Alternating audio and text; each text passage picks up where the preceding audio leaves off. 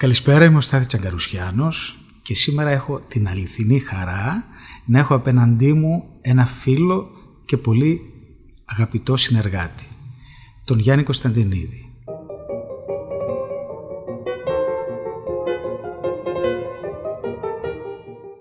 Γεια σου Γιάννη. Καλησπέρα, γεια σου Στάθη. Ε, θέλω να σε ρωτήσω, σε αυτό το παράξενο κόσμο, τον γκαλερί, που είναι ίσως ο ερεθιστικότερος όλων από τον πολιτισμό, ε, γιατί προκαλεί και πολλά αμφίδρομα συναισθήματα, αντικρουόμενα. Ναι.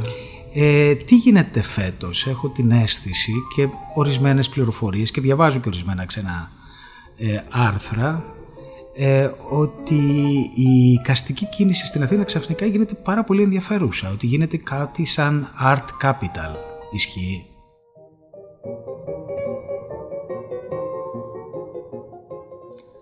Υπάρχει μία κινητικότητα η οποία είναι ασυνήθιστη. Επίσης είναι μία ε, κινητικότητα που ξεχωρίζει για μία επιτάχυνση που δεν παρατηρείται στην υπόλοιπη οικονομική ζωή.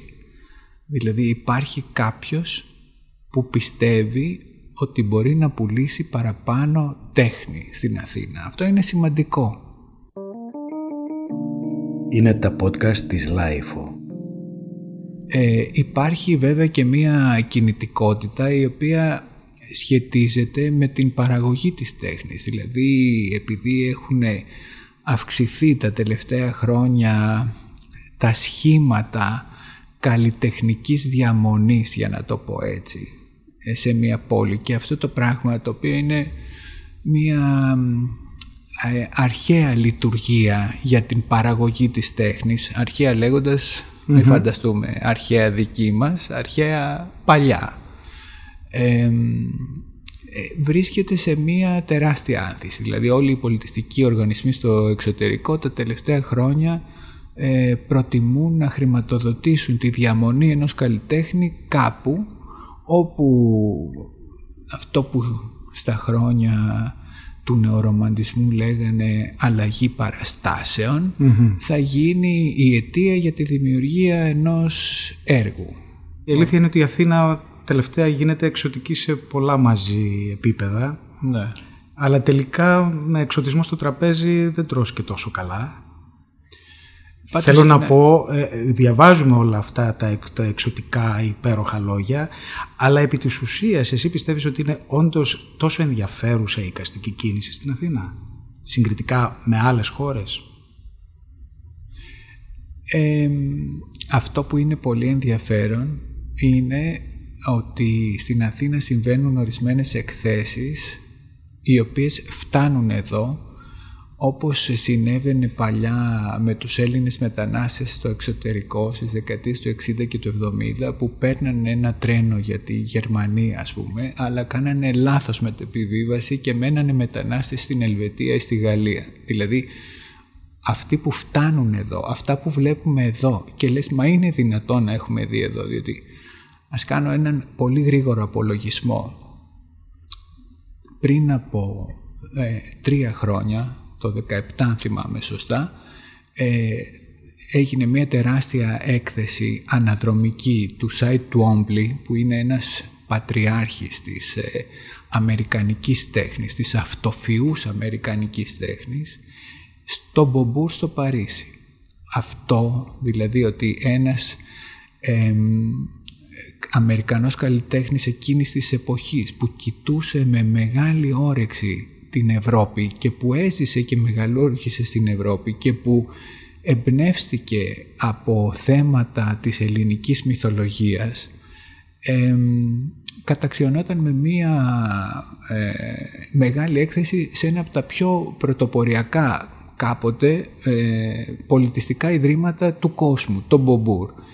Και αυτά τα έργα, από εκείνα τα 140 έργα, 30 ξεκρεμάστηκαν, διπλώθηκαν με ε, αυτό το πλαστικό με τις φουσκαλίτσες και ήρθαν στην Αθήνα αντί να πάνε σπίτι τους. Αυτό είναι ένα εξαιρετικό γεγονός. Ήρθανε και τα είδαμε στο Μουσείο Κυκλαδικής Τέχνης και μάλιστα μία φίλη μου η οποία είχε δει την έκθεση στο Παρίσι και είδε και την έκθεση εδώ μου είπε ότι εδώ προσέγγισα το έργο, διότι στο Παρίσι, επειδή υπήρχε όλο αυτό το μασίφ της προσέλευσης στα μουσεία, υπήρχε και η σχετική απαγόρευση για να τη θασευτεί ο θεατής, υπήρχαν υποχρεωτικές αποστάσεις από το έργο. Ενώ εδώ όλα γίνονταν σε μια χαλαρότητα, σε μια εγκύτητα, σε μια όρεξη για να συναντηθούν τα δύο ε, μέλη αυτής της ε, παραδοσιακής επαφής του έργου με τον θεατή που ευχαριστήθηκε το έργο το οποίο δεν το είχε ευχαριστηθεί εκεί παρά το ότι ήταν πολύ πιο πληθωρικό, πολύ πιο κατοπτικό, έβλεπε ε, κλπ. Οπότε αυτό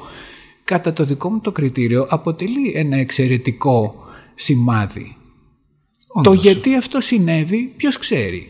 Ας πούμε λοιπόν ότι υπάρχουν μερικές πολύ ευτυχισμένες τέτοιες μετεωρικές χειρονομίες ναι. που μπορεί να οφείλονται σε έναν άνθρωπο, σε ένα μουσείο, σε ένα... Ε, τι άλλο κατά τη γνώμη σου έχει συνδράμει; Ε, έχει συνδράμει η,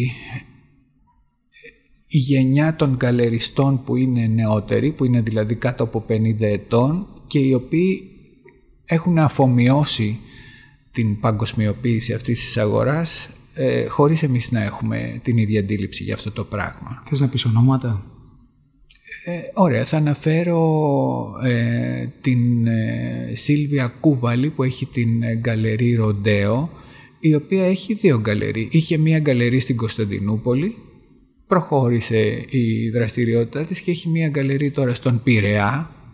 Πήγε εκεί που δεν θα περίμενε ποτέ κανείς να πάει κάποιος για αυτή τη δουλειά και έχει και μία γκαλερί ε, στο Λονδίνο, στο Mayfair, δηλαδή σε μία υπερβολικά κεντρική ε, περιοχή υψηλού κύρους, δηλαδή στην τέχνη εξακολουθεί και ισχύει αυτό το σχήμα εγκυρότητας του εκτιθέμενου με βάση το πού εκτίθεται. Δηλαδή το ότι εκτίθεται σε μία τόσο πλούσια περιοχή της πόλης ε, καθιστά αξιόλογο το εκτιθέμενο, mm. ας το πω έτσι. Άλλος, εκτός από τη Σίλβια; Πιστεύω ότι η, η Μπρίντερ είναι ένα παράδειγμα ανθρώπου που με την κρίση ξεκίνησαν να ε, ασχολούνται πάρα πολύ με το εξωτερικό και να εδραιώσουν μια παρουσία στο, ε, στο εξωτερικό και ε, κυρίως αυτό που αφορά πάρα πολύ την εμπορία της τέχνης, διότι και η εμπορία της τέχνης είναι κάτι ανεξάρτητο από την παραγωγή, παρά το γεγονός ότι η εμπορία της τέχνης επηρεάζει την παραγωγή της τέχνης. Ε, οι Breeder λοιπόν απέκτησαν ένα προφίλ. Ε, έχουν ένα διεθνές, μια διεθνή λίστα ε, καλλιτεχνών που εκπροσωπούν, αλλά έχουν και δείξει πάρα πολλούς ξένους Έλληνες στο εξωτερικό. Αυτό είναι επίσης ε, ένα σημάδι ότι κατάφεραν να σταθούν μέσα σε αυτό το πλαίσιο του να αναπτύξουν ένα προφίλ ε, διεθνές. Διότι η Μπρίντερ είναι μια γκαλερί η οποία γεννήθηκε στην Αθήνα. Ε, ε, οι δύο ιδιοκτήτες της έχουν συμπληρώσει τουλάχιστον 30 χρόνια, όπως εγώ μπορώ να θυμάμαι, παρουσίας μέσα σε αυτό το το χώρο και με μια γραμμική εξέλιξη mm-hmm. προς την Από όλες αυτές τις κινήσεις υπήρξε κάποιος καλλιτέχνης Έλληνας που αν δεν μπορούμε να πούμε ότι επιβλήθηκε ε, αγαπήθηκε κάπως, ε, έγινε δεκτός πολύ θετικά από το κοινό του εξωτερικού; Ε, για το κοινό δεν είμαι βέβαιος ότι θα κάνω μία εικασία. Δεν ξέρω αν το κοινό αγάπησε, διότι η αγάπη του κοινού είναι πολύ σημαντική. Ναι, έστω η αγάπη των συλλεκτών. Η αγάπη των γκαλεριστών. Θα ξεκινήσω από αυτήν. Εάν κάποιος Έλληνας καλλιτέχνης βρήκε γκαλερί ε, στο εξωτερικό. Υπάρχουν λοιπόν πάρα πολλοί οι οποίοι ε, έχουν γκαλερί στο εξωτερικό και ας, και ας μην το, ας μην το ε, γνωρίζουμε πάντα αυτό. Ε, Ποιοι είναι όμως αυτοί οι οποίοι κατέκτησαν τις γκαλερί που επιβάλλουν την τέχνη, που αλλάζουν δηλαδή τα γούστα των συλλεκτών; Υπάρχουν τέτοιοι λοιπόν Έλληνες καλλιτέχνες; Για παράδειγμα, ας πούμε υπάρχει αυτή η πολύ σπουδαία γκαλερί που λέγεται Sadie Coles ε, στο Λονδίνο, η οποία έχει και στην ε, Αμερική παραρτήματα, ε, πάρα πολύ συνδεδεμένη με την Ελλάδα, με την Ήδρα, με όλο αυτό το, τον κόσμο της ε, παραθεριστικής τέχνης σε ελληνικό νησί και ειδικά σε ένα νησί σαν την Ήδρα που έχει είναι κάτι σαν ε, ε, μυστικό bar after για όλο τον κόσμο της τέχνης διεθνώς ε, η οποία εκθέτει με φοβερή προσήλωση ε, μία ε, καλλιτέχνηδα, την Χριστιανά Σούλου, η οποία είναι ζωγράφος, η οποία κάνει μία τέχνη η οποία εκ πρώτης όψεως, δηλαδή αν δεν ξέρεις την δουλειά της, λες μα αυτό είναι μία, ένα ξεπερασμένο είδος ζωγραφικής. Ε, Παρ' όλα αυτά είναι μία καλλιτέχνης η οποία συναντά το σήμερα της τέχνης. Ε, το σήμερα της τέχνης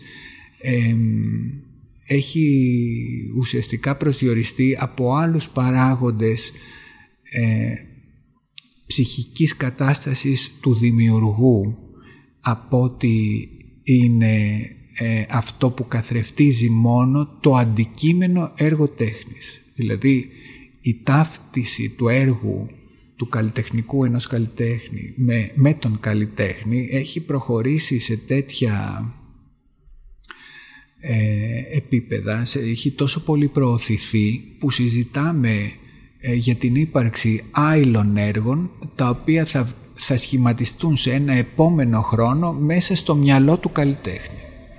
Δηλαδή... Χαμογελάς βλέπω.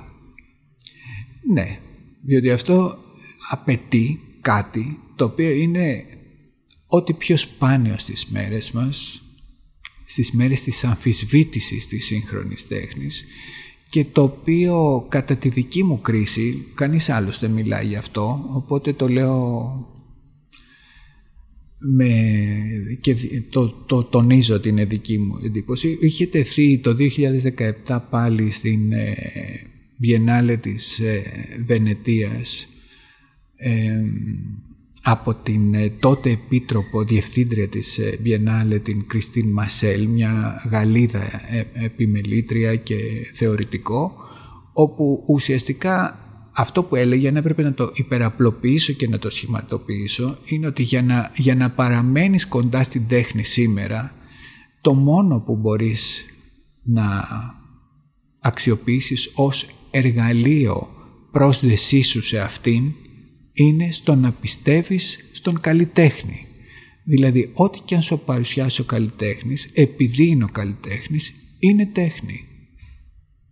Η πίστη λοιπόν στον καλλιτέχνη, δηλαδή το να μην εξηγείς αυτό που δεν μπορείς να αντιληφθείς ως έργο τέχνης λέγοντας ότι δεν είναι έργο τέχνης γιατί αυτός είναι τσαρλατάνος, δεν είναι καλλιτέχνης, ε, είναι ο μόνος τρόπος για να παραμένεις Οπότε το μεγαλύτερο ζήτημα της σύγχρονης τέχνης είναι να αποφασίσουμε ποιος είναι καλλιτέχνης και ποιος όχι, παρά το τι παράγει κάποιος ή όχι.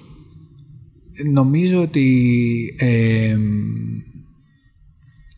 είναι πάρα πολλά πράγματα μαζί τα οποία για να, βρεις, να βρει κάποιος λύσεις ικανοποιητικές για τον ίδιο, δηλαδή λύσεις που θα τον βοηθήσουν να εξοικειωθεί με το αντικείμενο σύγχρονη τέχνη, ε, θα Γιατί θα πρέπει να, να εξοικειωθεί και να μην αφήνει όλη του την ύπαρξη, τις αισθήσεις, το ένστικτο, να του υποβάλει, να, του, να τον πείθει αν αυτός που μιλά απέναντί του είναι καλλιτέχνης ή όχι. Να τον λούζει δηλαδή η ύπαρξη και το έργο του άλλου ή έστω το μη έργο. Μερικά έργα είναι κρυπτικά. Για κάποιο λόγο είναι έργα ακόμη και αν εμείς επειδή δεν μας ανοίγονται δεν μπορούμε να τα αποδεχτούμε, δεν σημαίνει ότι δεν είναι έργα. Γι' αυτό και πάντα ο, ο μεγάλος κριτής στην τέχνη είναι ο χρόνος, είναι η ιστορία της τέχνης. Σαφώς. Εμείς λοιπόν που ζούμε το τώρα της τέχνης οφείλουμε να ερχόμαστε αντιμέτωποι με το ανεξήγητο, διότι ο καλλιτέχνης είναι πάντα μπροστά. Εδώ όμως έρχεσαι εσύ και οι ομοίοι σου ναι. οι οποίοι είναι οι διαμεσολαβητές ανάμεσα στον απλό άνθρωπο που ευχαρίστως ίσως θα ήθελε να πλησιάσει την τέχνη και σε αυτό το τελείως θεϊκό όπως η κυρία αυτή ανεβάζει στη βαθμίδα αυτή το νέο καλλιτέχνη που είναι ικανός δια της παρουσίας του και μόνο να επιβάλλει έργα κρυπτικά έως και ανύπαρκτα. Εσύ λοιπόν και οι ομοίοι σου είστε εδώ για να με βοηθήσετε λίγο ίσως να προβάλλω το έργο του καλλιτέχνη μέσα στο χρόνο των μέλλοντα. Και να μου πείτε προσέξτε εδώ υπάρχει κάτι που αξίζει να το προσέξετε παρακάτω, παρα, λίγο περισσότερο και πολύ λογικά ή αν δεν είστε εξοικειωμένοι θα διαφύγει της προσοχής σας. Πιστεύεις ότι εσύ και οι ομοιοί σου κάνετε αυτό το πράγμα πρώτα απ' όλα αν έχετε την επάρκεια να το κάνετε αλλά και δεύτερον ότι δουλεύετε προς αυτή την κατεύθυνση ή είστε κατά κάποιο τρόπο διαμεσολαβητές μιας εμπορικής περισσότερου πράξης παρά ποιητικής;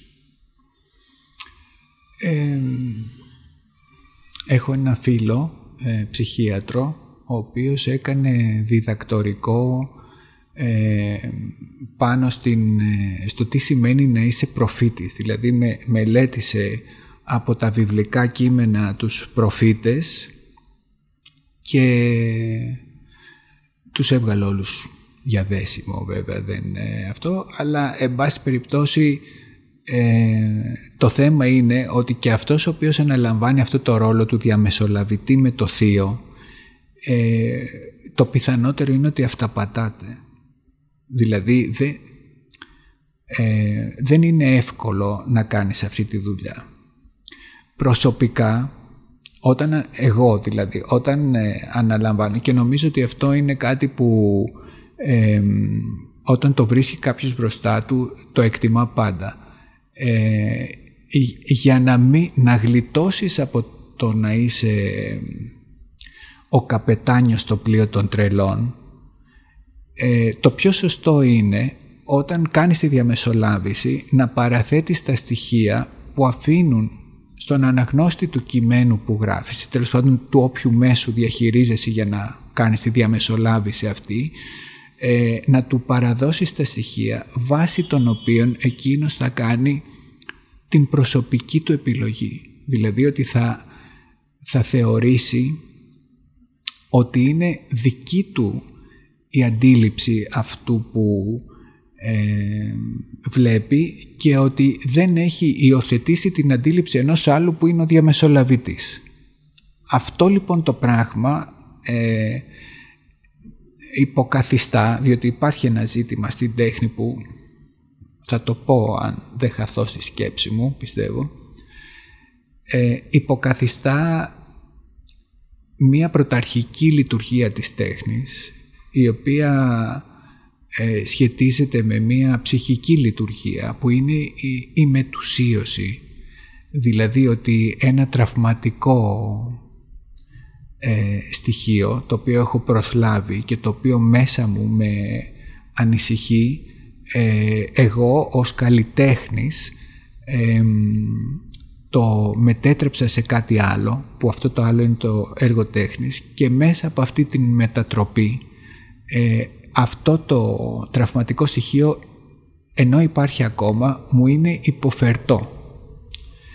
Εγώ λοιπόν ως θεατής που έρχομαι και βλέπω το έργο τέχνης βλέποντας αυτό το έργο αντιλαμβάνομαι την μετουσιωτική διαδικασία του καλλιτέχνη και ταυτίζομαι διότι και επειδή έχω βιώσει ένα ανάλογο τραύμα καταλαβαίνω πως μέσω του έργου θα μπορώ κι εγώ να το απενεργοποιήσω λιγάκι, να το απονευρώσω και να μην μου προκαλεί πια πόνο.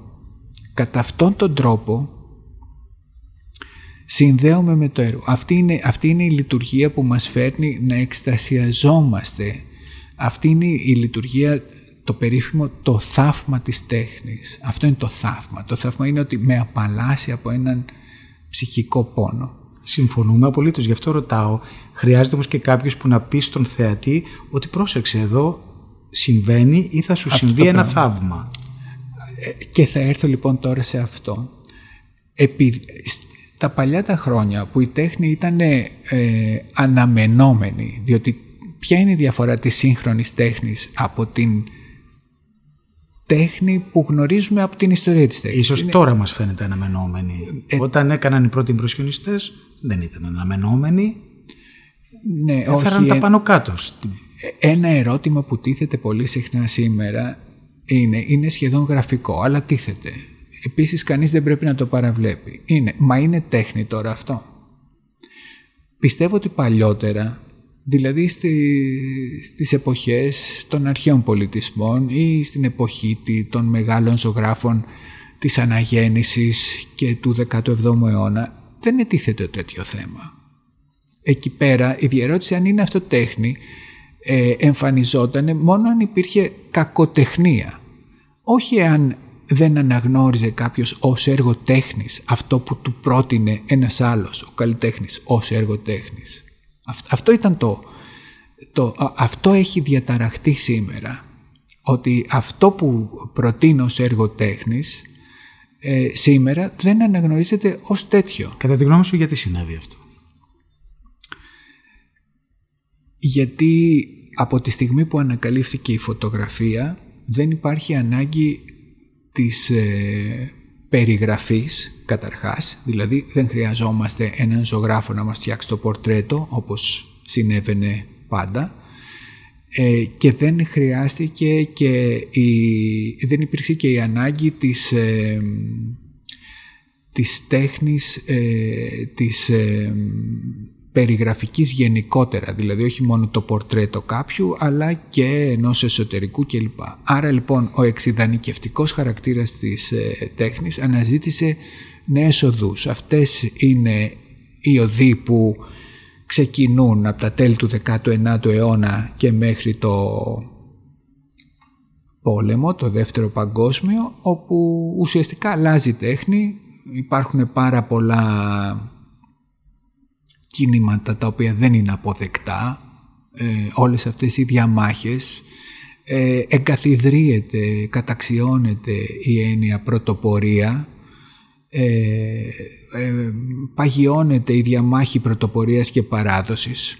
Τώρα όλα αυτά τα σχηματοποιώ πολύ γρήγορα και αυτά, αλλά ναι. τέλος πάντων νομίζω ότι σύντομα κάνω ε, καθαρό αυτό που θέλω να πω.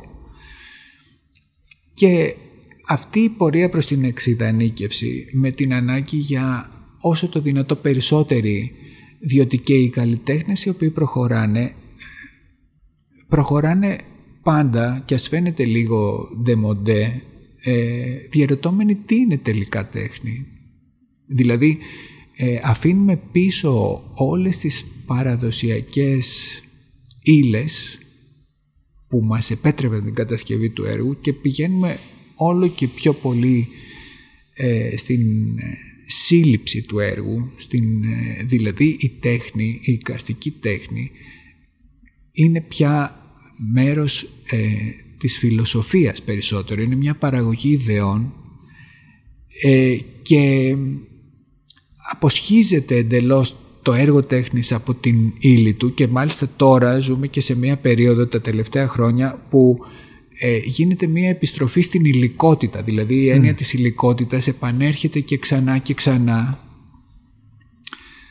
Και όλα αυτά ε, μαζί δημιουργούν, διαταράσσουν αυτή την ε, εδρεωμένη σχέση του θεατή με το έργο. Ε, αυτό, είναι το, αυτό δημιουργεί την ανασφάλεια του θεατή και την αμφισβήτηση. Αυτό από τη μεριά του θεατή. Η ανασφάλεια του θεατή οι ανασφάλειες του δημιουργού κάποτε ο καλλιτέχνης έπαιρνε το χρωστήρα του και έκανε αυτό που κάνανε περίπου όλοι. Ναι. Ζωγράφιζε. Ναι. Τώρα που λόγω της φωτογραφίας, λόγω των άλλων πραγμάτων που ανέφερες και τα λοιπά, ο καλλιτέχνης στέκει περίπου σε ένα κενό, σε όλα και τίποτα, μπορεί να τα χρησιμοποιήσει όλα ή και τίποτα, όπως ανέφερες προηγουμένως, ε, έχει αλλάξει και αυτού η στάση. Ναι. Έχουν αλλάξει και αυτού οι μεθοδεύσεις. Η εντιμότητα ή η καθαρότητα ή η αυθορμησία προς το έργο. Ε, πράγματα και στάσεις που έχουν γεννήσει και μια μεγάλη καχυποψία απέναντι στο κοινό. Δηλαδή το ότι είναι αυτό έργο τέχνης ή όχι δεν οφείλεται μόνο στις διεργασίες που περιέγραψες, ίσως οφείλεται και στο ότι οι καλλιτέχνες έχουν άλλη στάση απέναντι στο έργο που κατασκευάζουν. Ναι, έχουν μια άλλη στάση. Αυτό είναι μια πάρα πολύ βασική πτυχή που για να ξεκαθαρίσω το πρώτο ζήτημα την παράβλεψα προς στιγμή. Αλλά εξ αρχής ήθελα να πω αυτό, ότι η τέχνη πάντα απαντά στο τι είναι ο άνθρωπος.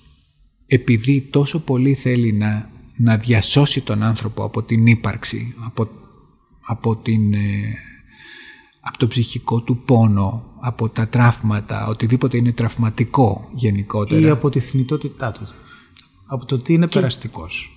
Και κυρίως από αυτό. Που είναι τώρα που τα λέμε ο ναι, κορυφαίος ναι, πόνος. Ο, ναι. Αν αυτό είχαμε μία δενδριτική αναπαράσταση, αυτός ο πόνος θα ήταν ο κορμός του δένδρου και όλα τα άλλα είναι κλαδάκια και φιλαράκια. Ακριβώς. Επειδή λοιπόν ε, υπάρχει αυτό το πράγμα και επειδή πια η ανθρώπινη φύση γίνεται ε, όλο και πιο ναρκισιστική. Δηλαδή, ναρκισιστική τι σημαίνει, ότι ε, πάω και να απευθύνομαι στον άλλον. Πολλά λοιπόν έργα τέχνης τα οποία αφορούν για την κατάσταση του ανθρώπου, δηλαδή για εμένα, απε, πολλά έργα τέχνης καταλήγουν να παράγονται από έναν ικανότατο θα έλεγα καλλιτέχνη, ο οποίος όμως το έργο το απευθύνει σε εκείνον διότι ο μόνος αποδέκτης που θεωρεί άξιο για να το παραλάβει είναι ο εαυτός του. Σε αυτό λοιπόν το σχήμα ο θεατής δεν υπάρχει. Ο διαμεσολαβητής, για να έρθω σε αυτό που λέγαμε πριν, σε αυτό το φαύλο κύκλο που έχει τον άχαρο ρόλο του διαιτητή και που δεν έχει και τίποτα πια που να ε, ε, εγγυάται και στα δύο αντίπαλα μέλη, θεατής και καλλιτέχνης Θέλει να μπει σε ένα σπίτι που δεν έχει πόρτα. Ακριβώς. Θέλει να μπει σε ένα σπίτι που δεν έχει πόρτα και να πει στον ε, ιδιοκτήτη του ότι ε, ήρθε καινούριος αγοραστής και πρέπει να βγούμε και οι δύο έξω. Ενώ δεν έχει πόρτα ούτε για να μπει ο αγοραστής, ούτε για να βγουν αυτοί που είναι εκεί. Το αγοραστής μπορεί να το πεις τυχαία, γιατί μιλάς, μιλούμε για το θεατή, αλλά είναι πολύ πονηρή η χρήση της λέξης αγοραστής. Και ίσως Εποφελήθηκα με το παράδειγμα του σπιτιού. Για να τρυπώσει, Γιατί λέω, αν πω τη λέξη αγοραστής, θα να πεις αυτή την κρίσιμη λέξη ε. που νομίζω ότι είναι πολύ πιο κρίσιμη για την πορεία της σύγχρονης τέχνης από οποιαδήποτε άλλη. Ναι. Πάντως, για να επανέλθω στην αρχή της κουβέντας μας, η κινητικότητα υπάρχει και από το ότι έχει αυξηθεί η επισκεψιμότητα στις γκαλερί. Είναι και αυτό έχει σημασία. Δεν είμαστε εκεί που ήμασταν πριν από πέντε χρόνια που στα εγγένεια ας πούμε μιας έκθεσης έβλεπες μόνο ανθρώπους του συναφιού και δύο-τρεις τρελούς τους οποίους τους αφομοίωνε το σύστημα επειδή ελείψει άλλου κοινού. Και αυτό το κοινό γιατί αυξήθηκε κατά τη γνώμη σου, από το ενδιαφέρον για την τέχνη ή επειδή η τέχνη διαχύθηκε σε κοσμικότητες, σε ένα άλλο είδος παιχνιδιού των ισχυρών που πάντα υπήρχε, αλλά τώρα υπάρχουν και πολύ πιο ισχυροί και πολύ πιο νεόπλουτοι και έχει γίνει και λίγο περισσότερο της μόδας, πιο λαϊκή μόδα η σύγχρονη τέχνη σε ορισμένους κύκλους. Θέλω να πω, η κοινωνική διάσταση πάντα βοηθούσε την τέχνη. Πάντα. Είναι στη φύση της. Ναι, αλλά μιλάμε για μια αύξηση, όπως είπες, ε, προσέλευσης. Προσέλευσης. Αυτό λοιπόν θα το έλεγα καταρχάς ε, από τον κόσμο που βλέπει τις εκθέσεις που διοργανώνουν τα μουσεία, διότι και αυτές δεν θα έπρεπε να τις διαφοροποιούμε πολύ από τον κόσμο που επισκέπτεται τις γκαλερί. Ε, θεωρώ δηλαδή ότι περισσότερος κόσμος βλέπει εκθέσεις οικαστικές τα τελευταία πέντε χρόνια. Ίσως να, τα προηγούμενα πέντε, πριν από δέκα και μέχρι πέντε χρόνια πριν, ε, και η ψυχρολουσία της οικονομικής κρίσης να μην να μην είχε την όρεξη. Αυτό που εμένα κατά κάποιο τρόπο μου δείχνει είναι ότι ο κόσμος ανακτά την όρεξή του. Αυτό είναι Δεν, είναι, δεν είναι άσχημο. Δηλαδή Καθόλου. όταν πηγαίνουν σε μια γκαλερί 60 άνθρωποι την ημέρα, καταρχάς αυτοί που έχουν τις γκαλερί δεν μπορούν να το... Δεν μπορούν να κάνουν άλλη δουλειά, κάνουν μόνο την υποδοχή του κόσμου. Πες μου την εξήγησή σου, γιατί, πώς και υπάρχει μεγαλύτερη προσέλευση; Ψάχνουν περισσότερο πιο έντονα απαντήσεις ποιητικές τα νέα παιδιά, οι νέοι άνθρωποι ή αυτό το λίγο ε, περίεργο και όξινο πράγμα που εξυπονόησα προηγουμένως με τη δύναμη, το χρήμα, την κοσμικότητα. Υπάρχει αυτό οπωσδήποτε, δεν το αμφισβητώ καθόλου. Όμως υπάρχει προσέλευση και τις ημέρες που δεν συμβαίνει το πάρτι. Εγώ λοιπόν ε, Άρα δηλαδή κάποιος θέλει να είναι εκεί έτσι κι αλλιώς και ας λείπει δηλαδή το κοινωνικό. Αυτό λοιπόν τον φέρνει κοντά στην τέχνη. Αυτό για μένα επιβεβαιώνει ότι είναι η τέχνη μια πραγματική ανάγκη του ανθρώπου. Δεν μπορείς να το παραβλέπεις. Αν λοιπόν τώρα έχουμε όλοι κατακτήσει, διότι πρέπει να εξυπηρετείτε αυτό που λέμε primum vivere, δηλαδή αφού έχω ε, καλύψει τις, βιωτικ... τις βασικές βιωτικές μου ανάγκες, τότε θα πάω και θα στραφώ και στην... στον πολιτισμό και στην αναζήτηση του καταπραγητικού ψυχής που είναι η τέχνη. Ε, ίσως λοιπόν πια μετά από 10 χρόνια οικονομικής κρίσης ή ο κόσμος να συνήθισε να ζει έτσι ή να έκανε τα κουμάντα του. Ίσως να συμβαίνει αυτό, δηλαδή να έχει να έχει κατακτήσει ένα ανομολόγητο επίπεδο ψυχραιμίας απέναντι στην άδεια τσέπη του. Μήπως είμαστε ταπεί και ψύχρεμοι και γι' αυτό πάμε στις γκαλερί. Μήπως είναι, δεν το αποκλείω.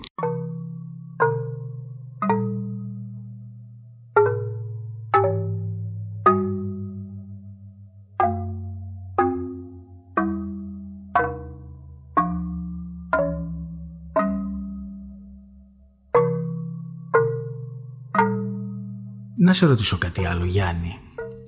Έχω την εντύπωση, μπορεί να είναι ανεδαφική, ότι τον τελευταίο καιρό, τα τελευταία χρόνια, όλο και περισσότερο, όλο ένα, ο ρόλος των ανθρώπων σαν και σένα ή ο ρόλος των λεγόμενων curators σχεδόν έχει επισκιάσει το ρόλο των ίδιων των καλλιτεχνών.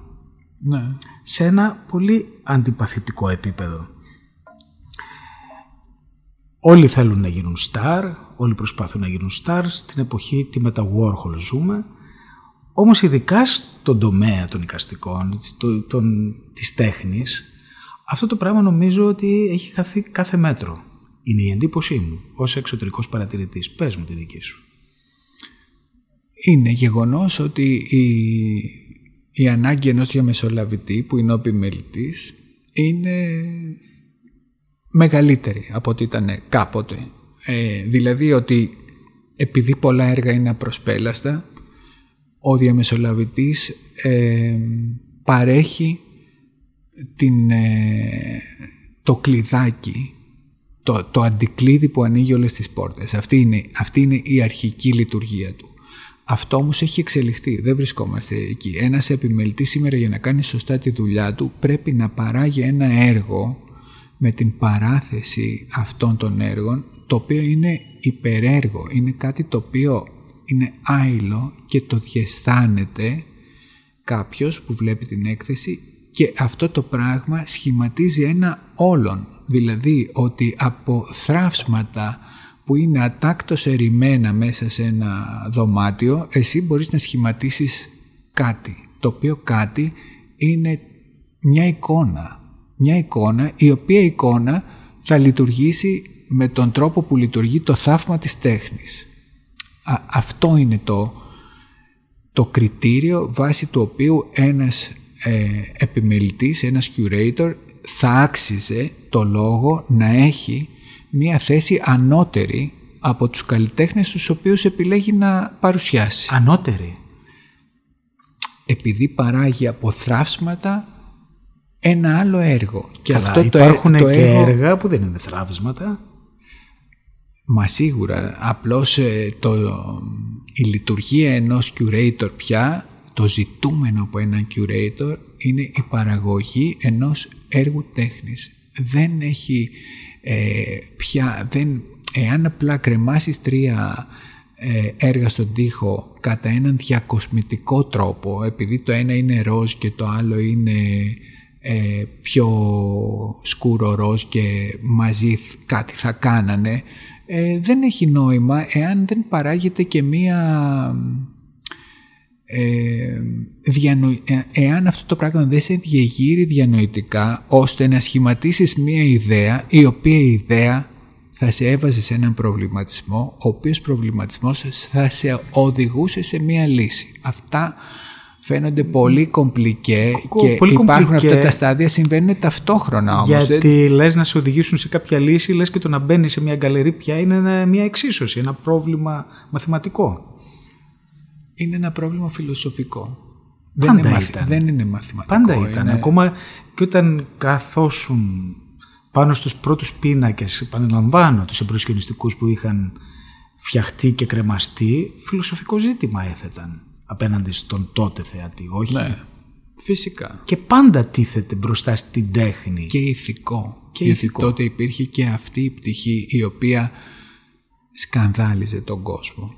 Αυτό τώρα έχει λυθεί λιγάκι. Ναι, δηλαδή αλλά τώρα μου λες όμως ότι η τέχνη η καινούρια είναι πια τόσο, ε, όχι μυστηριώδης, τόσο κομπλικέ και τόσο κρυπτική που η όχι μόνο είναι ισοδύναμος ο ρόλος του curator, αλλά υπερβαίνει ακόμα και το ρόλο του καλλιτέχνη. Δηλαδή δεν υπάρχουν καλλιτέχνη σήμερα, δεν υπάρχει σύγχρονη τέχνη που σχεδόν αδιαμεσολάβητα να φτάνει στο θεατή και να τον ενθουσιάζει ή να τον παρηγορεί. Υπάρχει. Μήπως αυτή η τέχνη είναι ένας σκαλί, όχι πιο εύκολη, πώς να το πω. Ε, εγώ πάντα είχα την αίσθηση ότι η μεγαλειώδης τέχνη ε, κατακτά, άμα τη εμφανίσει, έχει μία άμεση απλότητα. Δεν θέλω να μπερδευτώ, δεν εννοώ ότι πρέπει να ζωγραφίζουμε σαν το Ρενουάρ. Ε, αλλά όσο λιγότερες διαμεσολαβήσεις και μεθερμηνίες και ε, εξηγήσεις γίνονται, τόσο πιο δυνατό δεν είναι ένα έργο τέχνης, όχι; Υπάρχει βέβαια και το ζήτημα του χρόνου που έλεγες πριν. Ναι. Ότι μερικά έργα λάμπουν στο μέλλον. Στο μέλλον.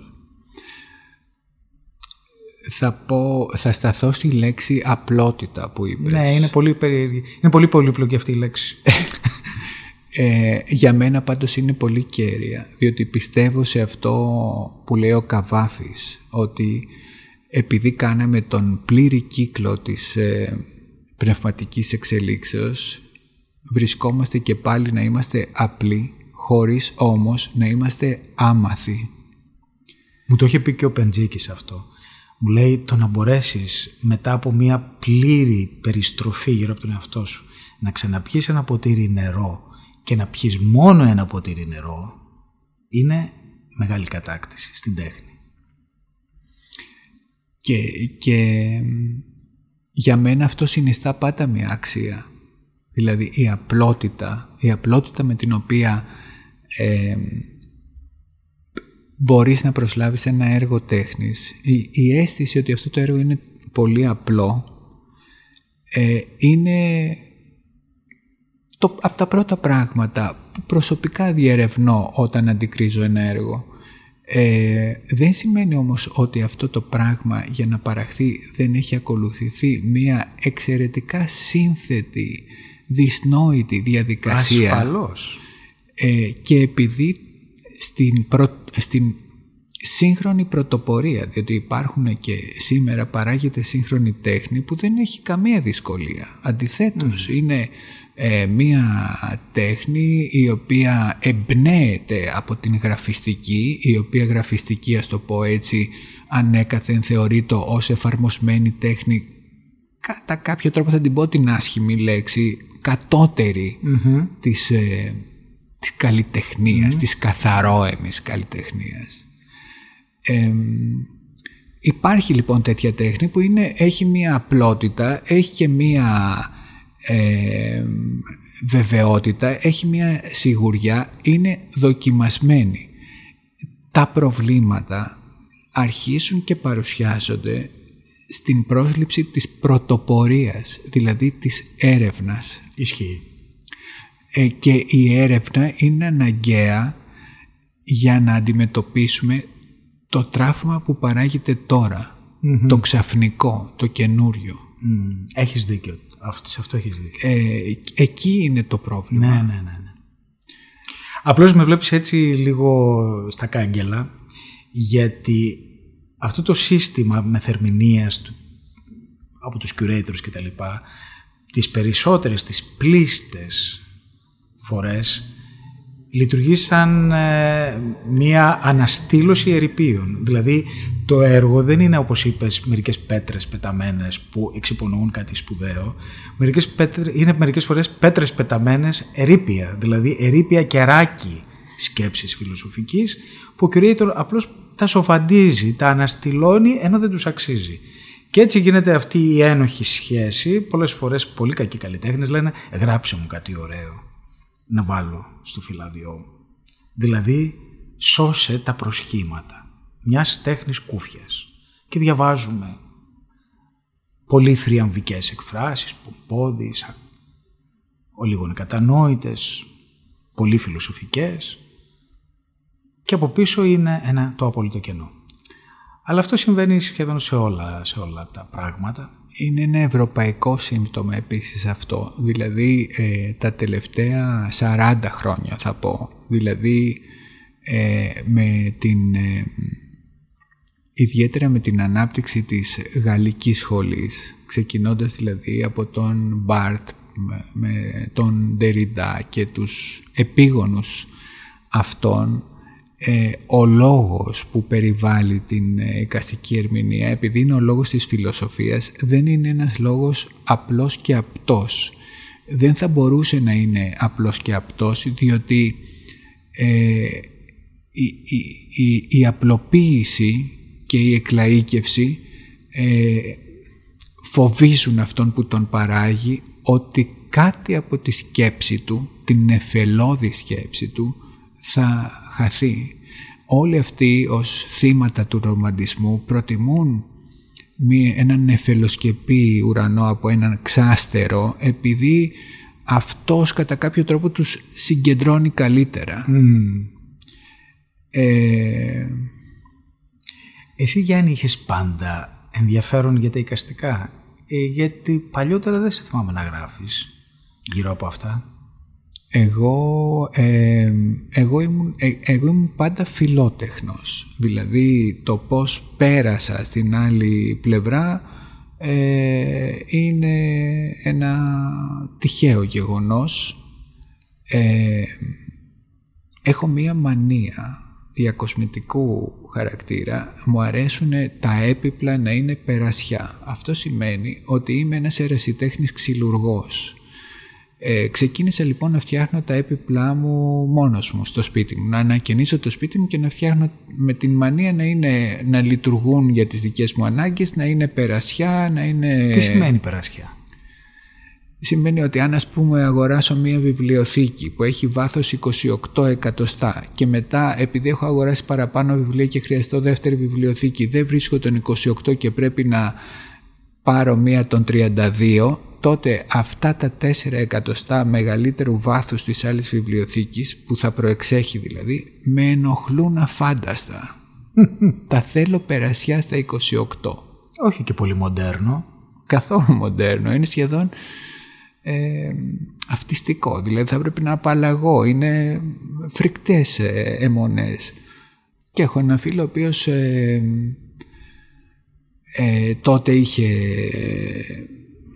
μου έλεγε θέλεις να βγούμε και αυτά. Λέω όχι δεν, δεν γίνεται. Αυτή τη στιγμή φτιάχνω μια πολυθρόνα ή την άλλη μέρα φτιάχνα ένα σκαμπό. Δεν ξέρω τέλος πάντων δεν έχει σημασία και εκείνος γνωρίζει έναν καλλιτέχνη τον Νίκο Χαραλαμπίδη ο οποίος είναι από την Κύπρο και τώρα ε, έχει έδρα στο, στη Σχολή Καλών Τεχνών. Νομίζω ότι θα μου πεις ότι έχει ξυλουργείο. Όχι, αντιθέτως, γελούσε με την κατάστασή μου.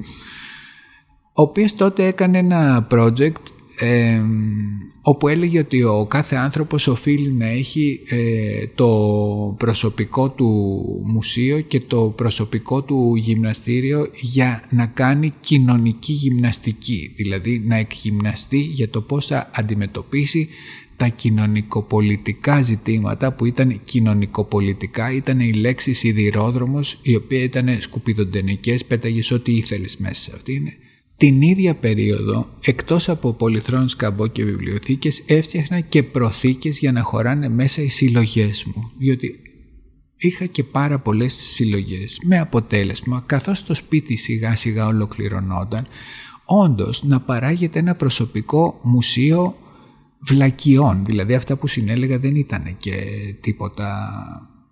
Ας μην φανταστούμε πράγματα αξίας, αλλά ράκι παιδικών αναμνήσεων υποθέτω ότι ήταν ε, οι προσωμιώσεις παιδικών αναμνήσεων όλα αυτά. Με τρομάζεις, δηλαδή τι ήταν οι συλλογές σου; Έχω μία τεράστια συλλογή, έχει χίλια ας πούμε κομμάτια ε, από αυτά τα στυλό που το μισό έχει λίγο υγρό και κάτι κινείται μέσα Συγγνώμη, αλλά αυτό δεν είναι συλλογή, αυτό είναι ψύχωση. Είσαι τόσο αιμονικός, Γιάννη μου. Δεν ξέρω αν Έχεις χίλια κομμάτια αυτής της συλλογής. Ε, δεν τα αγόρασα όλα μόνος μου. αυτό είναι προς... Ξεδίψασες ακόμα ως προς αυτό; Ε, νομίζω ότι την έχω κλείσει τη συλλογή αυτή. Ναι. Πολύ καλά. Αλλά είναι ευπρόσδεκτο. Κάθε τέτοιο δώρο είναι ευπρόσδεκτο. Ναι, ναι, ναι. Τα οποία τα τοποθετείς ε, γιατί πρέπει να έχουν και την ανάλογη εμφάνιση. Είχα ξεκινήσει να, να σκέφτομαι ότι θα έπρεπε να υπάρχουν προθήκες για αυτά τα πράγματα. Ότι δεν τους αξίζει τόσο όμορφα πράγματα να είναι. Ε, και να ζεις ανάμεσά τους, να είναι σε. Και να, να ζω μέσα σε αυτά. Ναι. Να μην είναι δηλαδή μέσα σε. Ε, να ζω με χαρτόκουτα που mm-hmm. εκλυπάρισα υπάλληλο του σούπερ μάρκετ να μου το δώσει. Ναι, να πάρουν, να εξυψωθούν εκεί που τους αξίζει. Ναι. Και... Αυτό σημαίνει και ένα δίκτυο από ράφια. Ακριβώς, ναι. Καλά, αυτό είναι φωτισμό, φωτισμοί κλπ. Φωτισμοί. Ναι. Ε, ε, είναι, θα κατονομαστεί ως μουσείο το σπίτι σου; Όχι, αλλά τότε ε, ο Χαραλαμπίδης είπε «Μα αυτός είναι, ζει το έργο μου πριν εγώ το συλλάβω».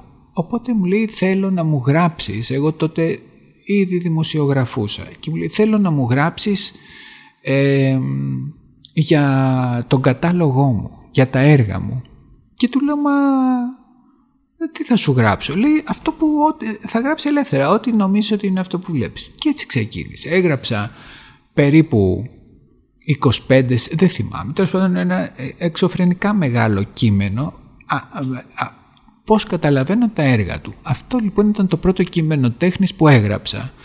Πριν συνεχίσουμε θέλω να μου πεις τι άλλες μεγάλες συλλογές έχεις; Έχω πάρα πολλά πορσελάνινα ζωάκια. Πάρα πολλά. Πόσα δηλαδή; Μπορεί να είναι πάνω από 300 τα οποία να φανταστώ ότι είναι και αυτά τοποθετημένα κάπως. Ναι, ναι. Προσεκτικά ή λίγο τυχαία. Αυτά, ε, αυτά είναι τοποθετημένα με συναισθηματικό τρόπο. Δηλαδή υπάρχει ένα ράφι όπου αυτά δεν συνδέονται με εμένα να επιλέγω τα αντικείμενα πορσελάνινο mm. το αντικείμενο πορσελάνινο ζωάκι, αλλά να επιλέγω την σύνδεσή μου με κάποιον άλλον μέσω αυτού του αντικειμένου. Δηλαδή, ας πούμε... Ένα, μια ομάδα ζώων. Ένα υπέροχο βόδι ε, μου το είχε χαρίσει η μητέρα ενός φίλου μου ο οποίος εκείνη την εποχή απεβίωσε. Αυτό λοιπόν το, το βόδι ε, είναι... Ε, έχει μια καλύτερη θέση μέσα σε αυτό το, το χώρο διότι το, του αξίζει. Έχεις κάπου που είναι μόνο του ή είναι και άλλα βόδια γύρω; Ή άλλα ζώα; Ε, είναι άλλα ζώα. Είναι, απλώς είναι... Ε, αυτό το έχεις λίγο πιο ψηλά από τα άλλα; Πιο μόνο του. πιο μόνο του. Δηλαδή έχει, έχει μία θέση που θα μπορούσε κάποιος να πει ότι είναι περίοπτη. Ότι μπορείς πολύ εύκολα να δεις λεπτομέρειες, διότι αυτό είναι και ένα εξαιρετικό βόδι. Εξαιρετικό βόδι. Είναι, είναι... Πέφτει και ο φωτισμός κάπως πάνω του; Αλλιώτικα. Ε, εκεί στο φωτισμό θέλησα να είμαι ε, σχεδόν σοβιετικός φωτιστής. Δηλαδή, δηλαδή; να έχει ίσο φως το κάθε ζωάκι εκεί να, να τα εξισώσω ε, στο φως. Δεν, δεν έβαλα δηλαδή σποτάκια, έβαλα ε, ταινίες. Κάτι κομμουνιστικό. Ε, όχι, δεν είχε. Αν είχε κάτι κομμουνιστικό, κομμουνιστικό θα το είχα βάλει, ναι. Αλλά δεν είχε και έβαλε ταινίες. Αλλά η, η φωτοσολίνες. Αλλά φωτοσολίνες. η καρδιά κυνηγάει μοναχή, γιατί πάλι διαβάθμιση υπάρχει. Ναι. Στη φάρμα αυτή δεν χρειάζεται το φως να διαβαθμίσει. Η διαβάθμιση είναι ορατή διαμιάς.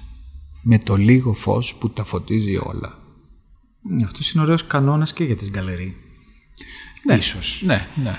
Ε, και μέσα στο πέρασμα του χρόνου σε αυτά τα 300 ζωάκια αλλάζεις θέση ανάλογα με τη συναισθηματική σου διαφοροποίηση; Ε, Δηλαδή την ώρα που τα καθαρίζεις. Δεν και συμβαίνει, που δεν συμβαίνει συχνά. Δεν, δεν, δεν κάνω τέτοιες. Ε, ε, ε, πολλές φορές έχω παρατηρήσει, έχω αναρωτηθεί πάρα πολλές φορές εάν ε, τελικά προτιμώ τη στερεοτυπία εγώ που υποτίθεται ότι αναζητώ την πρωτοπορία γιατί δεν αλλάζω θέση τα ζωάκια και συμβιβάζομαι με τη στερεοτυπία αναρωτιέμαι γι' αυτό. Και τι Δεν το παραβλέπω. Τι απαντάς; Ε, και λέω ότι εάν αυτά τα... Εάν για να προχωρώ στην αναζήτηση του νέου χρειάζομαι κάποια σταθερά, ένα, ένα σημείο αναφοράς σταθερότητας στην, στο περιβάλλον μου, ε, καλύτερα να είναι αυτά. Δηλαδή να είναι ε, τα αντικείμενα που αποτυπώνουν δικές μου αναμνήσεις. Ή μπορεί να είναι μέσα στο μυαλό σου και στον κορμό το συναισθηματικό που έχεις διαμορφώσει κάποιες άλλες αναμνήσεις αισθητικών μεγάλων συγκινήσεων. Επίσης υπάρχει αυτό. Από την τέχνη εννοώ. Ναι, ναι. Υπάρχει αυτό. Τις αφήνεις εκεί αδιατάρακτες χωρίς να τις αμφισβητείς κάθε λίγο και λιγάκι. Ναι. Ποια άλλα, τι άλλα ζώα έχεις στη συλλογή σου που σου δημιουργούν με ένα, τη μεγαλύτερη τρυφερότητα εκτός από το βόδι αυτό; Ένας πελεκάνος ε, είναι πάρα πολύ ωραίος γιατί είναι παχουλός. Δηλαδή είναι, είναι ένα σκυλάκι το οποίο κάθεται στα πίσω δύο πόδια αλλά επειδή είναι ένα πολύ φτηνό το είχα αγοράσει από ένα συνοικιακό σούπερ μάρκετ επαρχιακό μάλλον επαρχιακό πρέπει να ήταν ε, και έχει δύο αριστερά πόδια μπροστινά δηλαδή προφανώς ο Κινέζος εργάτης έκανε λάθος και συγκόλλησε δύο αριστερά στο ίδιο σκυλί και ε, γέρνει κάπως αλλά και στηρίζεται και το αγαπώ πολύ με αυτή την αναπηρία. Έχω πάρα πολύ χαριτωμένα αρκουδάκια ε, σοβιετικά από την εποχή που είχαν έρθει οι οι Ρώσοι όταν ανοίξανε mm. στις αρχές της δεκαετίας του 90 τα σύνορα και άρχισαν να έρχονται όλα αυτά τα καταπληκτικά πράγματα. Έχω ένα που το στις ε, μέρες που κατάφερα την ε, μεγαλύτερη οικονομική μου άνεση ε, είπα ε, θα αγοράσω και ένα πορσελάνινο ζωάκι της προκοπής. Και τι πήρες; και πήρα ένα σκυλάκι ε, Scottish Terrier Meissen, γερμανική mm πορσελάνη από εδώ τη Βουκουρεστίου το οποίο είναι ένα σχέδιο του 1927 και έχει όλη αυτή την τελειοθυρία που υπήρχε στην εποχή Ντεκό ε, είναι με πολλά χρώματα ή μόνο με μπλε; Είναι λευκό, κατάλευκο, δεν έχει καθόλου μπλε, μόνο την υπογραφή από κάτω. Υπάρχει σε δύο εκδοχές, προτίμησα αυτή που είναι χωρίς καθόλου χρώμα, διότι αυτό που μου φανόταν πάντα ενδιαφέρον είναι ότι παράγει την ψευδέστηση ότι σου προσφέρει τη δυνατότητα να δεις κάθε μία τρίχα του ξεχωριστά. Είναι τόσο ε, καθαρές οι γραμμές στο γλυπτό αυτό, τόσο ε, μελετημένες ώστε να ε, πιστεύεις, να σου προκαλείται ψευδέστηση ότι βλέπεις όλο το τρίχωμα του ζώου, σαν αυτό να ήταν ζωντανό, ενώ είναι από ένα γυαλιστερό, ψυχρό, σκληρό Σ' αρέσει υλικό. λοιπόν κάτι υπερτέλειο, όπως το μικρό μάισεν σκυλάκι και σου αρέσει και κάτι σαν το κινέζικο σκυλάκι με τα δύο αριστερά πόδια. Ναι. Στους ανθρώπους, ποιοι άνθρωποι σ' αρέσουν; Το ίδιο. Μ αρέσουν, Τα δύο άκρα. μου αρέσουν ε, οι άνθρωποι οι οποίοι είναι ε, πάρα πολύ ε, αυστηροί με τον εαυτό τους. Σε αυτή την κατηγορία θα έβαζα το σκυλάκι Μάισεν και μ' αρέσουν και αυτοί που είναι ζουν εν αγνία της εικόνας τους που, που ε, είναι, χαίρονται τη ζωή χωρίς να απαντούν στα αιτήματα των άλλων για να ζήσουν τη ζωή μαζί, που κάνουν το δικό τους. Δηλαδή αυτή Ή η που ο τελείως κανόνας χήμα. είναι να έχουν τέσσερα πόδια με συγκεκριμένο τρόπο.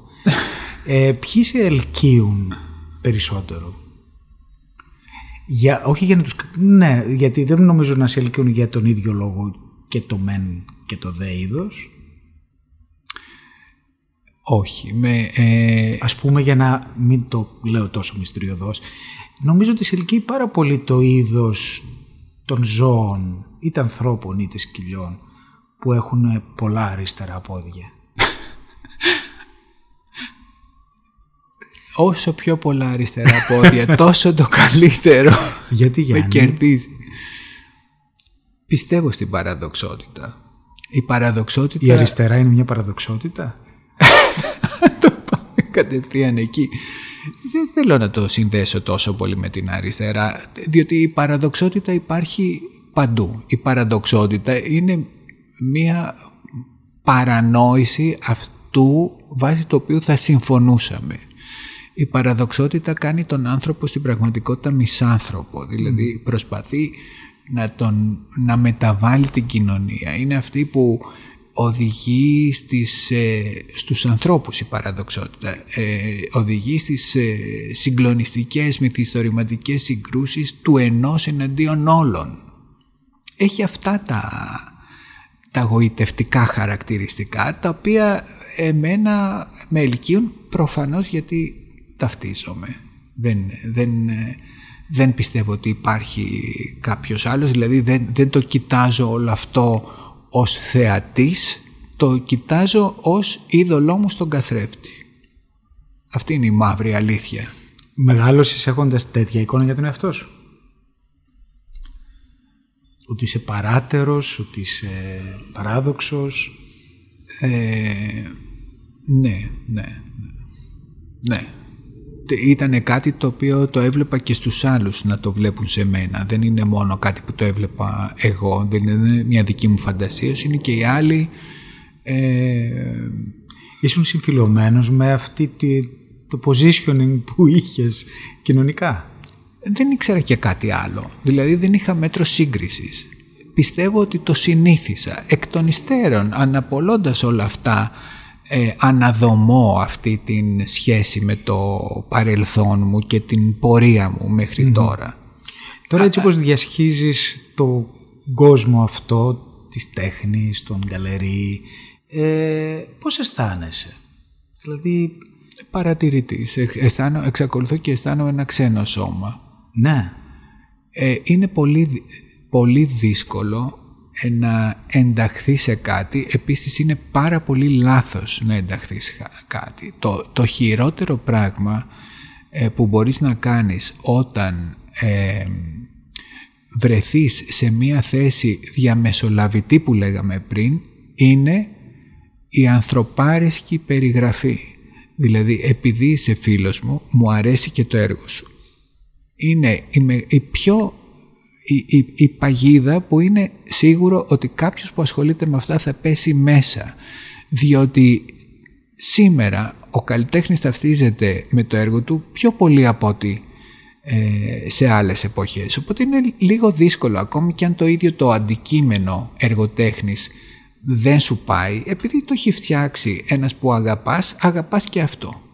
Αυτό όμως είναι λάθος. Εσένα η δουλειά σου είναι όπως είπα και πριν η τιμιότερη σχέση με αυτό είναι να παρέχεις στον αναχνώστη των κειμένων σου τα κριτήρια βάσει των οποίων θα σχηματίσει προσωπική άποψη και όχι να του φορέσεις μία άποψη ως αλλά η λύση, αυθεντία. Της, η, η λύση της εντιμότητας ποια είναι, να μην κάνουμε κανέναν φίλο, να μην ε, τρώμε με κανένα καλλιτέχνη; Το πολύ καλό στα εικαστικά είναι ότι δεν σε κάνουν φίλο εκείνοι. Δηλαδή ακόμη και αν εσύ ήθελες να ζήσεις λίγο πιο ανθρώπινα την ε, επαφή αυτή ε, προέχει η συντεχνιακή συνείδηση. Στην Ελλάδα ακόμα ε, οι Έλληνες καλλιτέχνες και ειδικά οι απόφοιτοι της, ε, της Σχολής Καλών Τεχνών ε, της Αθήνας, σας το πω έτσι, που είναι ας πούμε εκείνη που έχει το μεγαλύτερο κύρος, μεγαλώνουν όπως οι έφηβοι στα μουσικά σχολεία για να απλοποιήσω, να σχηματοποιήσω. Δηλαδή, είναι, ε, ε, πιστεύω ότι όλοι θυμόμαστε εκείνη την παλιά διαφήμιση που έλεγε για τον άνδρα που δεν χρειάζεται να προσπαθήσει πολύ. Έχουν μεγαλώσει έτσι. Δηλαδή έχουν το κριτήριο βάσει των οποίων γίνεται η επιλογή τους στη σχολή είναι ένα κριτήριο που σχετίζεται με μια ειδική μαθηματική ικανότητα ε, δηλαδή την αναπαράσταση να μπορείς δηλαδή με το χεράκι σου να πάρεις ένα μολύβι και ένα κομμάτι χαρτί και να αποδώσεις σε δύο διαστάσεις κάτι που βλέπεις σε τρεις διαστάσεις. Αυτό είναι μία ικανότητα ε, του εγκεφάλου ε, στην οποία είχα γνωρίσει έναν καλλιτέχνη Καναδό ο οποίος του έλεγα το ταλέντο σου είναι απαράμιλο, τα έργα σου μου θυμίζουν ε, το επίπεδο της φλαμανδικής σχολής του 16ου αιώνα κλπ. Και μου έλεγε τι είναι αυτά που λες, αυτά όλα είναι εξάσκηση δεν έχουν καμία σχέση με το ταλέντο ή την ικανότητα. Αυτά τα πράγματα είναι κάθεσαι κάτω και κάνεις... Ε, του έλεγα ναι μα και πάλι και εγώ αν σήμερα ήθελα να γίνω πρώτος χορευτής στον Μπολσόη και καθόμουν και έκανα 10 ώρες μπαλέτο την ημέρα δεν θα τα κατάφερνα, πρέπει να υπάρχει και κάτι άλλο. Όχι, όχι, όχι, είναι μόνο εξάσκηση. Επέμενε σε αυτό. Είχε δίκιο. Είχε δίκιο, ναι. ναι. Είχε δίκιο, ναι, ναι, ναι. Ως προς αυτό, ναι, συμφωνώ. Γιατί η δουλειά πια του καλλιτέχνη ή πάντα του καλλιτέχνη δεν είναι να φωτογραφίζει αυτό που βλέπει, είναι να, το, να ερμηνεύει το θαύμα πίσω από αυτό που Ονομάζεται όμως καλλιτέχνης επειδή κρίνεται με αυτό το κριτήριο. Εάν δεν θα μπορέσει... καλλιτέχνης μπαίνει σε μια σχολή. Έτερο κάτω. Από τη στιγμή που έχει μπει στη σχολή εγκαθίσταται μέσα του ο αυτοθαυμασμός του ξεχωριστού ανθρώπου. Δηλαδή του καλλιτέχνη. Δηλαδή είσαι καλλιτέχνης από την ημέρα που ανακοινώνονται τα αποτελέσματα των εισαγωγικών.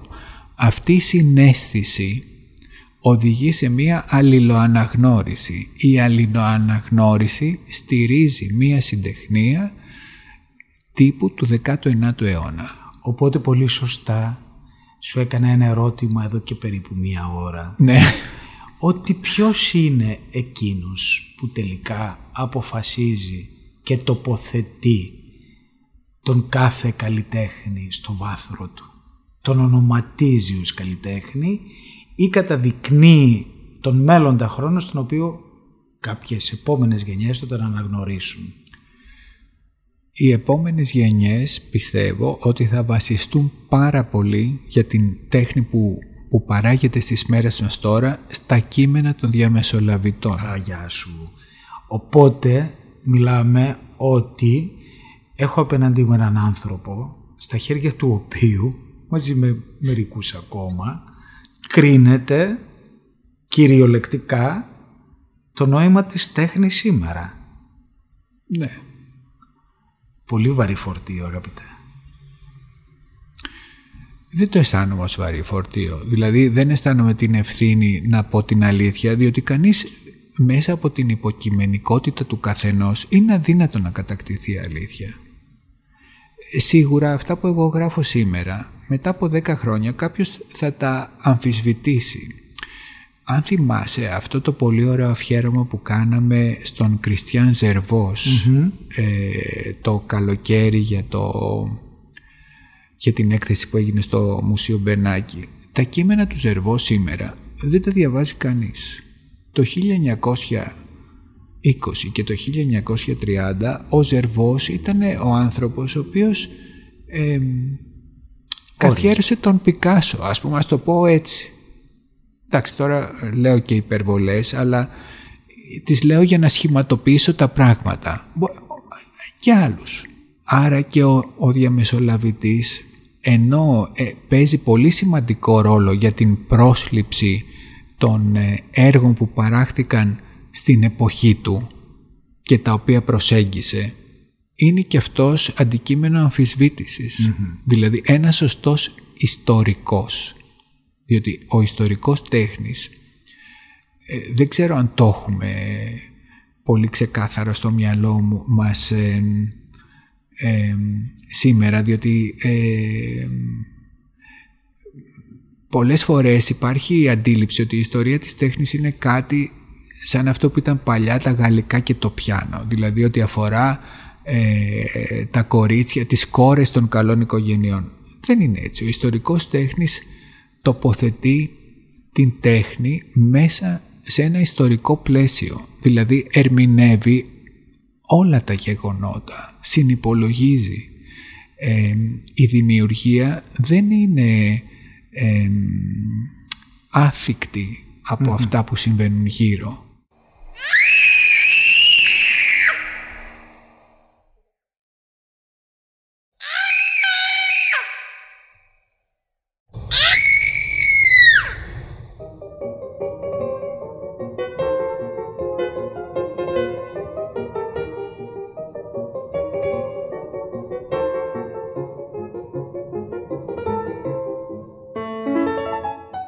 Σε πάω κάπου αλλού.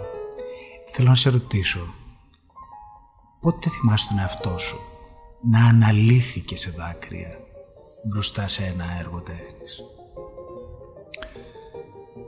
Ε, δεν, έχω, δεν έχω αναλυθεί σε δάκρυα. Ε, είδα αυτή τη σκηνή ε, στην ε, κυβωτό του Σοκούροφ ε, δεν ξέρω αν θυμάσαι τη σκηνή που μια γυναίκα μπαίνει μες στο Ερμητάζ, κοιτάζει ένα, ναι. πίνακα ναι. και κλαίει. Ε, έχω κλάψει πιο πολύ στο θέατρο. Ε, στις παραστατικές τέχνες μου είναι, είναι πιο εύκολο στα δάκρυά μου να ξεφύγουν από μένα. Ίσως επειδή έχεις σκοτάδι. Ίσως, δεν ξέρω. Ντρέπεσαι να κλαις μπροστά στους άλλους. Ζω όμως πολύ δυνατές συγκινήσεις. Ωραία, ας ξεχάσουμε τα δάκρυα. Οι συγκινήσεις, ξέρω ποια είναι η στιγμή ποια; συγκλονισμού. Πες μου. Ήταν ε, μια στιγμή που η μητέρα μου έφερε ένα έργο στο σπίτι, ε, reproduction, γιατί τότε δεν αγόραζαν έργα και το οποίο ήταν ένα ακαταλαβίστικο πράγμα. Τελείως ενός Ιταλού ζωγράφου που λεγόταν Μαρίνο Μαρίνι. Παντελώς ξεχασμένος, παντελώς. Και μου λέει δεν είναι καταπληκτικό. Τι έδειχνε; Και έδειχνε έναν άνθρωπο πάνω σε ένα άλογο που κοιτούσαν και το άλογο και αυτός προς τα πάνω. Αλλά αυτά τώρα πολύ σχηματικά. Δεν... Πόσο ετών ήσουν; Πρέπει να ήμουν οκτώ. Μιλάμε για άλλη λειτουργία. Μιλάμε το όταν όλη η σκευή, όλος ο οργανισμός σου και η νόησή σου και η όταν σκέψη σου. Όταν ενηλικιώθηκα ναι. και που να δουλέψουν όλα αυτά μαζί με τη, τα συναισθήματά σου όλα. Σύγκορμος να νιώσεις αυτή την αίσθηση του θαύματος που λέγαμε. Τη νιώθω πάρα πολύ συχνά. Υπάρχουν στιγμές ε, που, που πραγματικά ε, νιώθω ότι κοντινότερο μπορώ να νιώσω κοντά σε αυτή την παρημιώδη σκηνή από την ρωσική κυβωτό της γυναίκας που κλαίει μπροστά στον ε, ε, πίνακα του Ερμητάς. Επιμένω στη γυναίκα, διότι θεωρώ ότι η τέχνη προκαλεί εκθήλυνση. Γι' αυτό και πιστεύω ότι δεν κλαίω δημοσίως. Ωστόσο... Γι' αυτό σου είπα για το Εσωτερικά κλαίω γοερά. Ναι, Τι εννοείς όμως εκθήλυνση, ότι η έκφραση των συναισθημάτων είναι ε, σε κατατάσεις στους αδύναμους, σε κάτι αδύναμο. Όχι καθόλου αλλά αυτό. Ε, εκθήλυνση σημαίνει ότι ε, διαπιστώνεις Είπα πιο πριν ότι το έργο σου επιτρέπει να ταυτιστείς με το δημιουργό και να νιώσεις ότι δεν είσαι μόνος. είναι η θεμελιώδης λειτουργία της κάθαρσης, ας πούμε, από την τέχνη. Να νιώσεις ότι δεν είσαι μόνος. Ότι υπάρχει και κάποιος άλλος που έχει βιώσει αυτό το τραυματικό που σε έχει οδηγήσει αυτή τη στιγμή ε, στον σπαραγμό. Είτε είναι με δάκρυα είτε είναι στεγνός ο σπαραγμός. Αυτή η ανάγκη του άλλου λοιπόν είναι πιο ξεκάθαρη στην θηλυκή φύση. Γιατί; Η μάνα θέλει το παιδί. Ξεκινάει από εκεί. Από αυτή την φυσική λειτουργία της κατασκευής του ανθρώπου, ας το πω έτσι. Μπορεί Δεν, όμως και ένα παιδί ε, να θέλει τη μάνα στην θηλυκή, διότι η θηλυκή μας απαλλάσσει από τα γέννη. Συγγνώμη. Δεν με, δεν με πειράζει αυτό. Προς Θεού, εδώ, σε αυτό το μαγαζί θα σκεφτούμε αυτά. ε, αλλά ε, και ένα, ένας άντρας που κλαίει μέσα σε ένα μουσείο, σε μια άλλη ρωσική κυβωτό, ψάχνει πίσω τη μάνα του. Αυτό δεν το βλέπω εκθήλυνση ακριβώς. Ε, ως προς αυτό υπάρχει ένα άλλο συγκλονιστικό, αυτό είναι ένα έργο για να κλάψει κάποιος, έργο του Αλμόδοβάρ το μήλα της που ξεκινάει με τον άντρα που κλαίει βλέποντας μια παράσταση της Πίνα Μπάους και με την Παυρομάχο η οποία φοβάται τα φίδια. Δηλαδή αυτή η θέση του κλάματος, η θέση του, του κλάματος είναι πιστεύω εκτός ε, φίλου. Ακριβώς. Αυτό ναι. πιστεύω και εγώ. Αλλά προσπερνώντας αυτό, οι στιγμές αυτού του συγκλονισμού ας το πούμε. Ναι. Το ότι ανοίγουν οι ουρανοί και βλέπεις, σκίζεται το σεντόνι και βλέπεις μια άλλη πραγματικότητα, ένα θαύμα πίσω από τα σχήματα. Την έχεις νιώσει σχετικά πρόσφατα, έτσι μάλλον στην ενήλικη ζωή σου, με ποιους καλλιτέχνες, με ποιο καλλιτέχνη, με ποιο έργο. Κάτι που να αισθάνεσαι ότι από εκείνο το σημείο και μετά κάτι άλλαξε μέσα σου. Πολύ βαθιά. Ε, υπάρχουν πολύ βασικές τομές που μου συνέβησαν στην, ε, προς τα τέλη της διαμόρφωσης του γούστου μου, δηλαδή πριν από 30 χρονια Ε, όταν δηλαδή ήμουνα νέος ακόμα, όταν δηλαδή έβλεπα πράγματα και η έκπληξη ήταν πολύ πρόσφορη για μένα. Έστω. Ε, τότε λοιπόν νομίζω ότι ε, με χάραξε πιο πολύ η, η κλασική τέχνη, δηλαδή τα έργα στο Λούβρο με έχουν επηρεάσει περισσότερο πιστεύω από ότι τα έργα στο Μουσείο Πικάσο. Αναφέρω δύο μουσεία του Παρισιού ότι την περίοδο εκείνη ήταν που έκανα τις σπουδές μου εκεί και είχα επαφή με αυτά τα ερεθίσματα. Από εκεί και πέρα δεν έχω...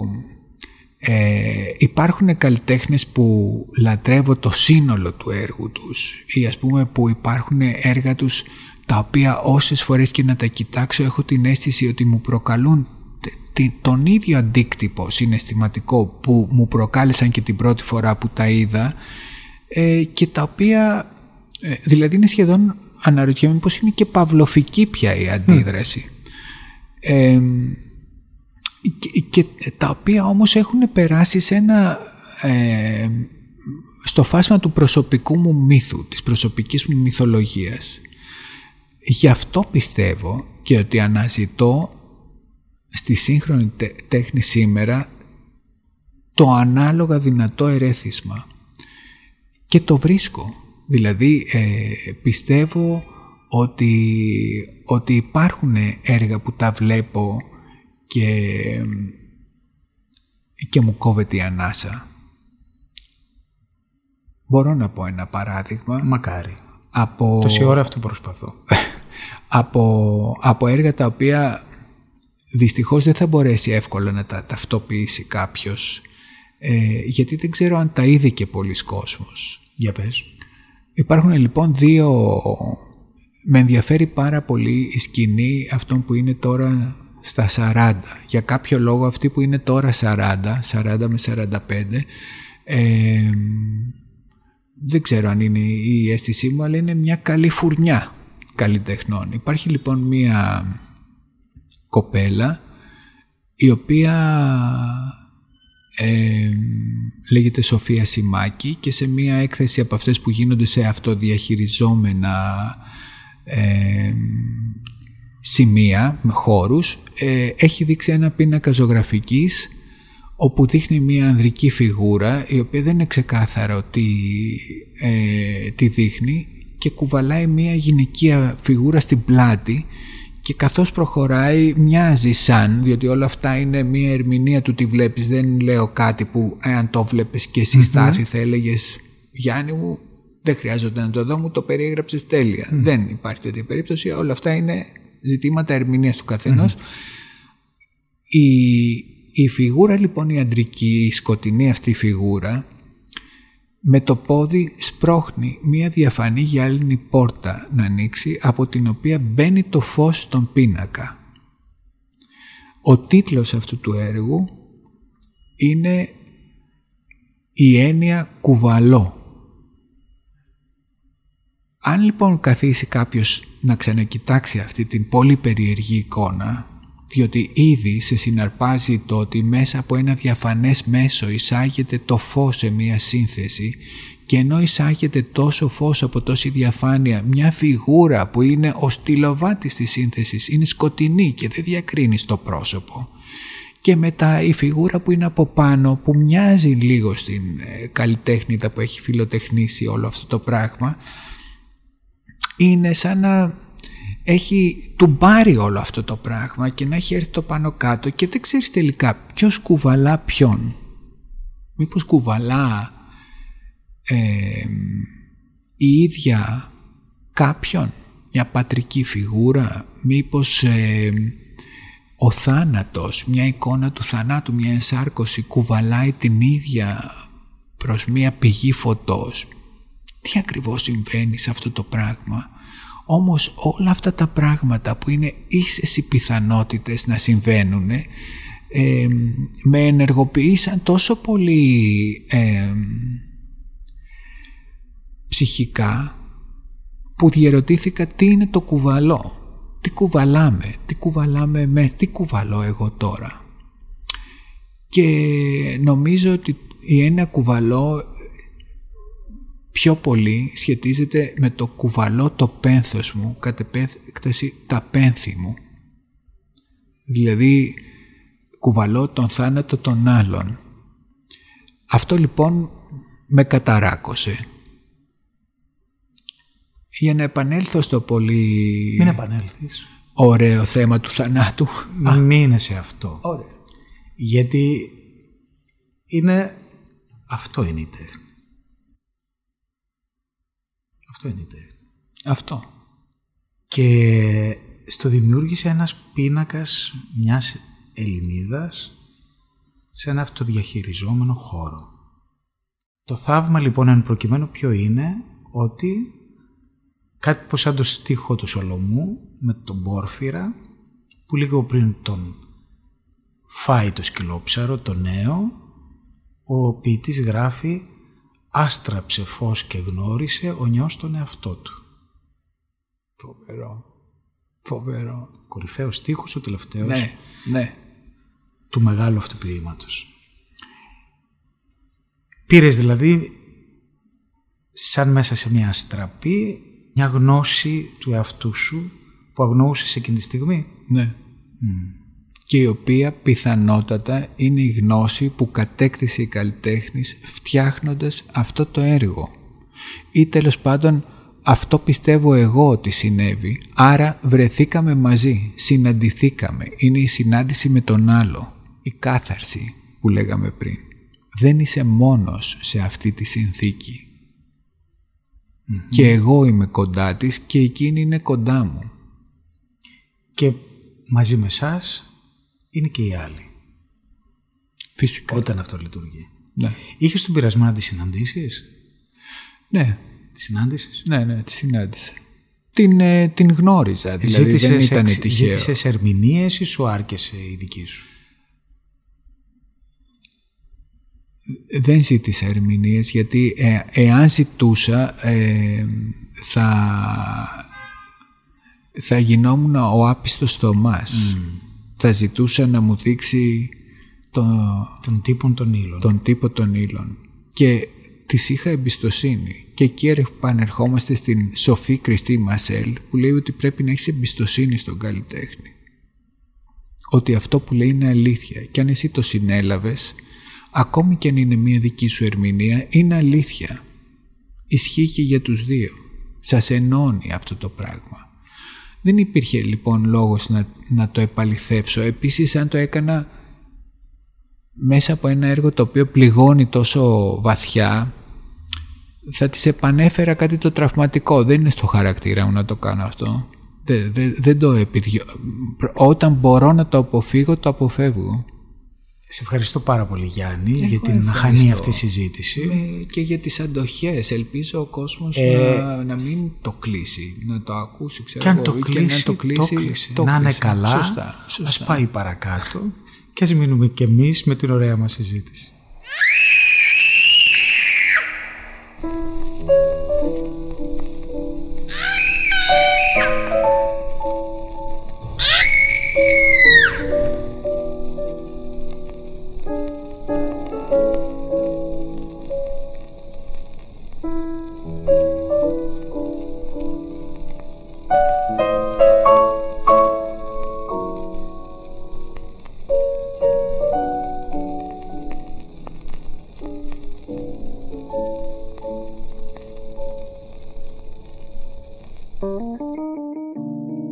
Τα podcast της Λάιφο.